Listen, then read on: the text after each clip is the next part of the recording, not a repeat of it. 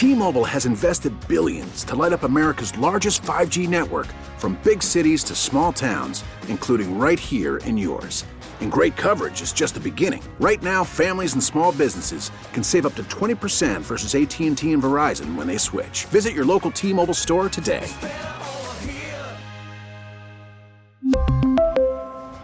Plan savings with 3 lines of T-Mobile Essentials versus comparable available plans. Plan features and taxes and fees may vary. We get it. Attention spans just aren't what they used to be. Heads in social media and eyes on Netflix. But what do people do with their ears? Well, for one, they're listening to audio. Americans spend 4.4 hours with audio every day. Oh, and you want the proof? Well, you just sat through this ad that's now approaching 30 seconds. What could you say to a potential customer in 30 seconds? Let Audacy put together a media plan tailor made for your unique marketing needs. Advertise with Audacy. Visit ads.audacy.com. B. Mitch at Finlay 1067, the fan. My voice is slowly coming back. That's what Biaggi told me this morning. I feel like I'm getting there. What do you think, B? Uh, not really. I think I am. I think Uh, you're you're still a little bit off of it because normally you have that little raspy anyway, Yeah. you know, but you, you kind of strain it a little bit. Little bit. Couple more days, good sleep, low key. Let's see what Barry Svrluga has to say. Barry Svrluga, sports columnist for the Washington Post. I, I'd argue nobody in our city is more tied into the Washington Nationals. And that's not to take away from all the other great work you do covering commanders and caps and Wiz and colleges and everything else. But Barry knows the Nats inside and out. Barry, thank you for joining us, dude. Appreciate it, Barry. Let, let's start here. What is the legacy of Ted Lerner? Did you smoke a pack of cigarettes before you came on? not, not today. Not today. okay, all right. So um, it's a good. I like to eat gravel.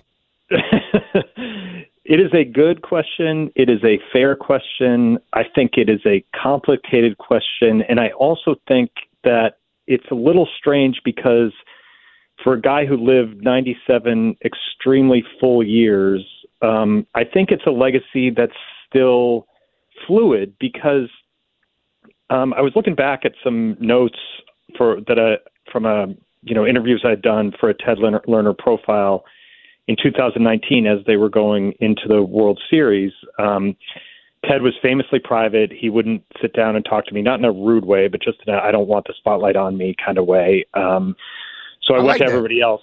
Yeah, sort of uh, other MLB owners and his family members and and all that kind of stuff. People who had worked for him. And and one thing that comes through as I've reread those notes is this is a guy who bought and built to hold on to things. And so when you cast that against the fact that as he dies, um, his family and he was bef- behind this decision and, and supportive of this decision was you know actively pursuing a sale of the Nationals. And, and one thing I thought about Ted Lerner and the Lerner stewardship of the baseball team is um, well, they've done a million good things uh, and obviously built a winner that not only resulted in a, a World Series championship, but for a decade had teams that headed to spring training with the, the you know the intent on winning one, Right. um, won four division titles, all that kind of stuff. Um, I always wondered whether they fully understood the kind of civic institution that a professional sports team is supposed to be.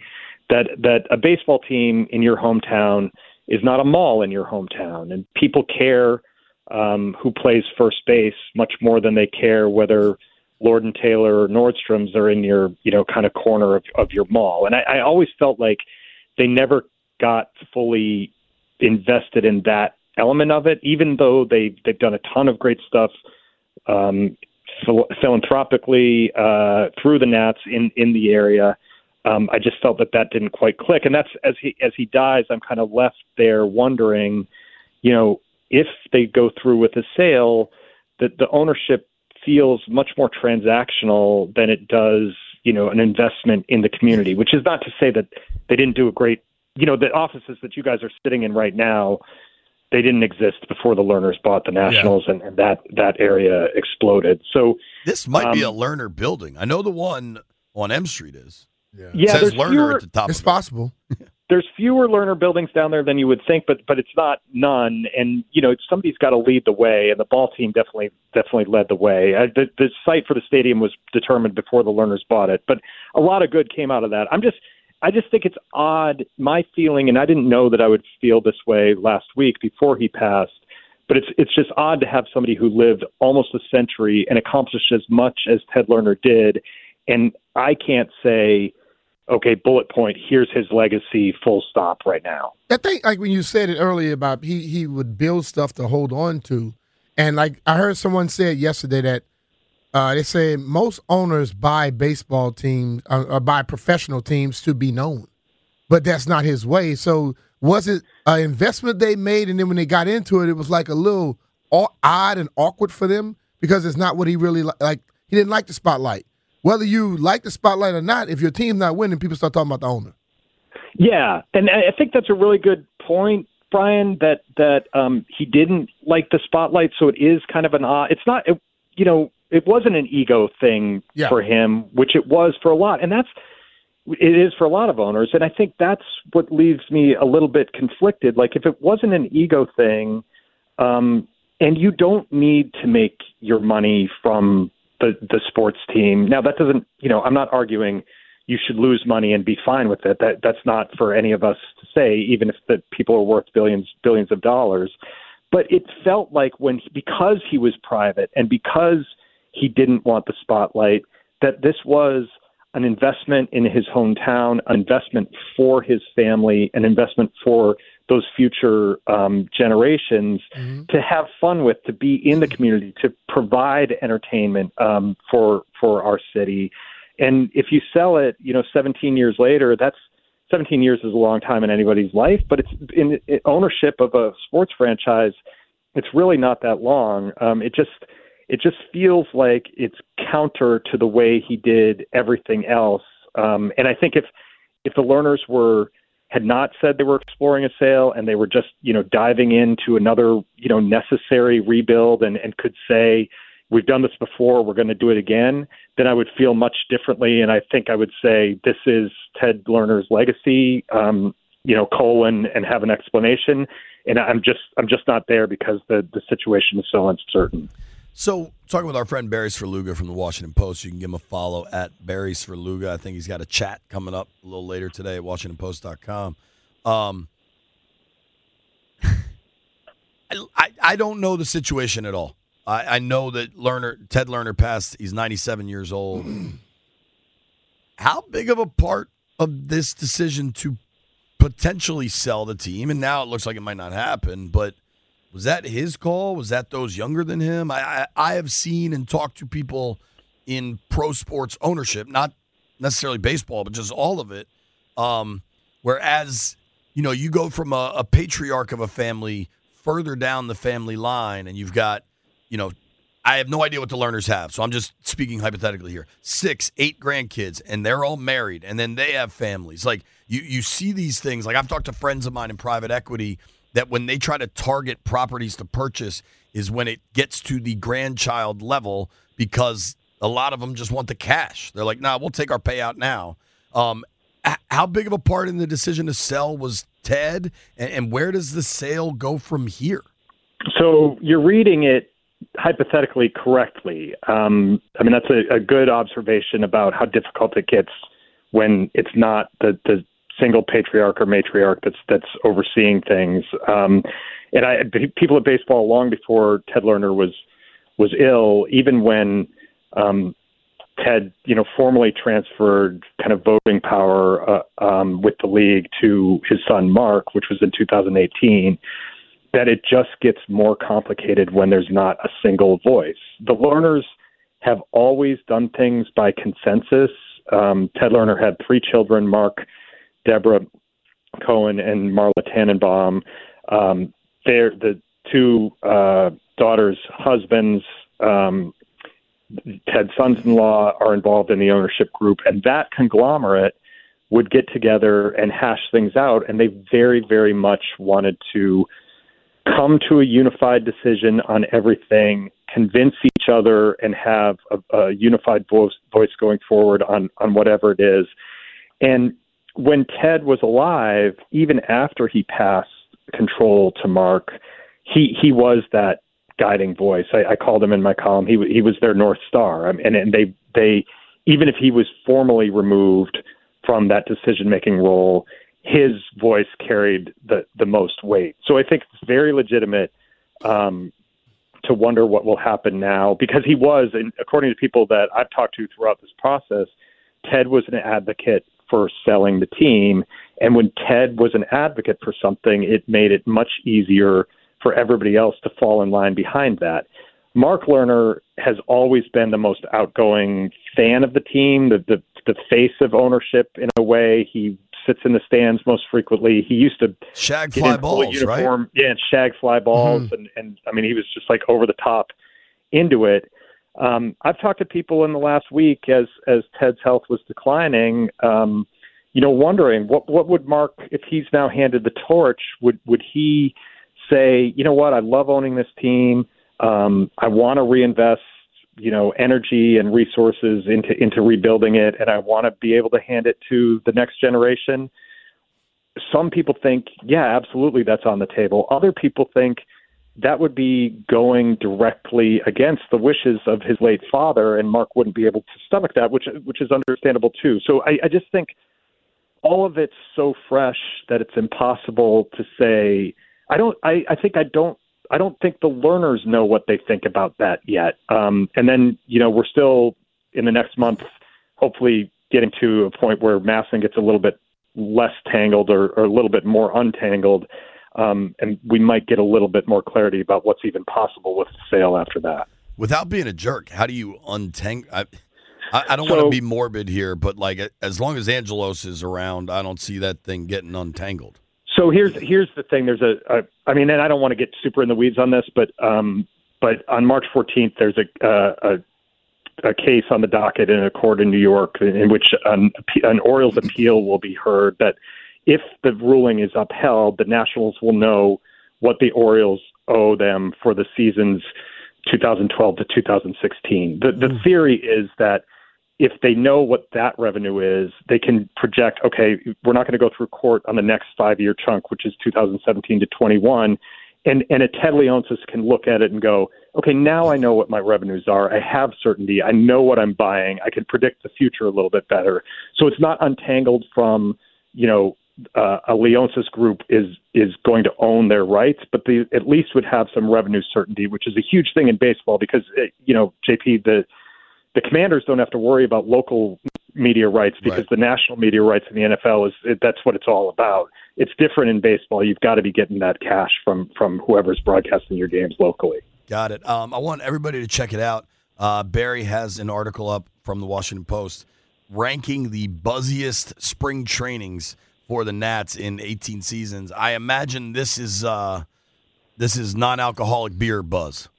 Dude, it's yeah, it's like water from the tap. Yeah. Um, yeah, and it, this is Dan Steinberg, our friend, um, who's now my editor and should be writing, uh, but isn't. Definitely um, should be writing.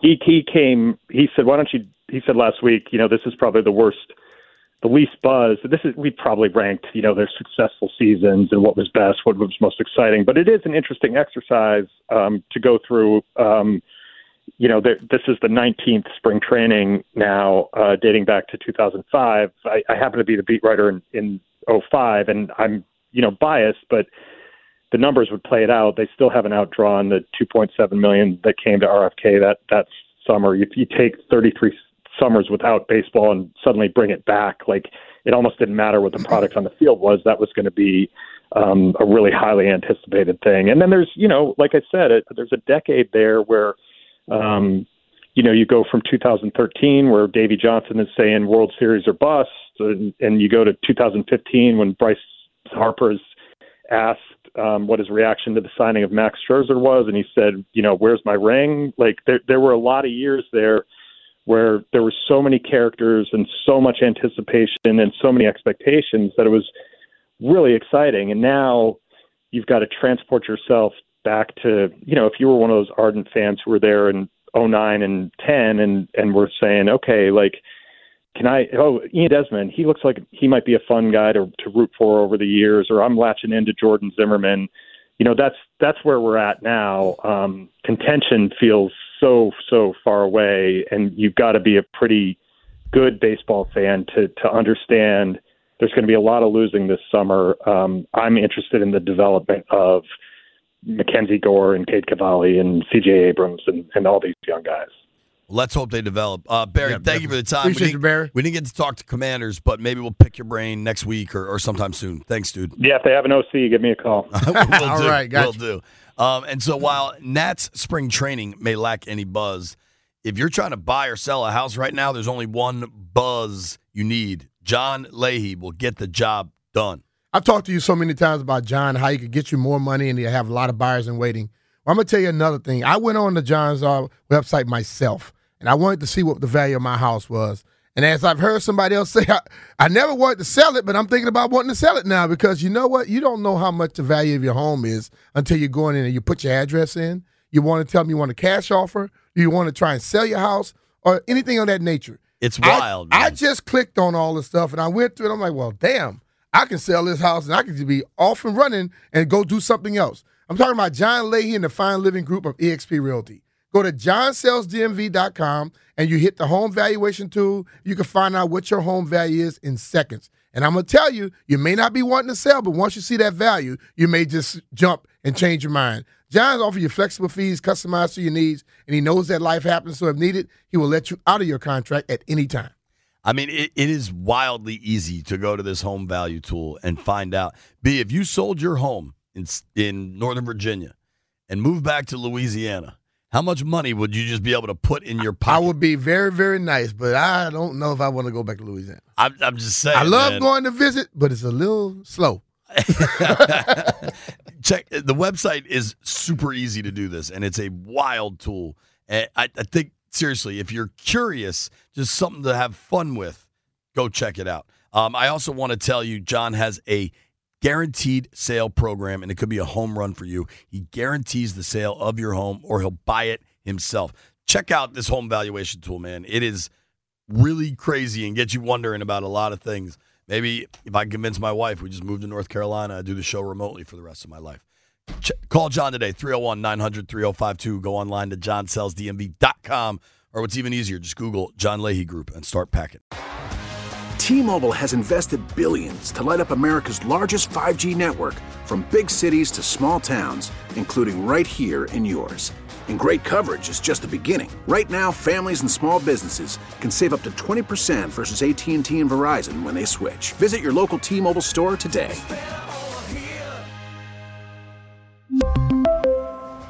Plan savings with three lines of T Mobile Essentials versus comparable available plans. Plan features and taxes and fees may vary. Vehicle's engine with a full synthetic oil change and save with Mobil 1 at O'Reilly Auto Parts. Purchase five quarts of Mobil 1 full synthetic motor oil and receive a $10 O'Reilly gift card after rebate. See store for details. With your Mobil 1 purchase, you'll also receive two times points during O'Rewards Bonus Points Month at O'Reilly Auto Parts.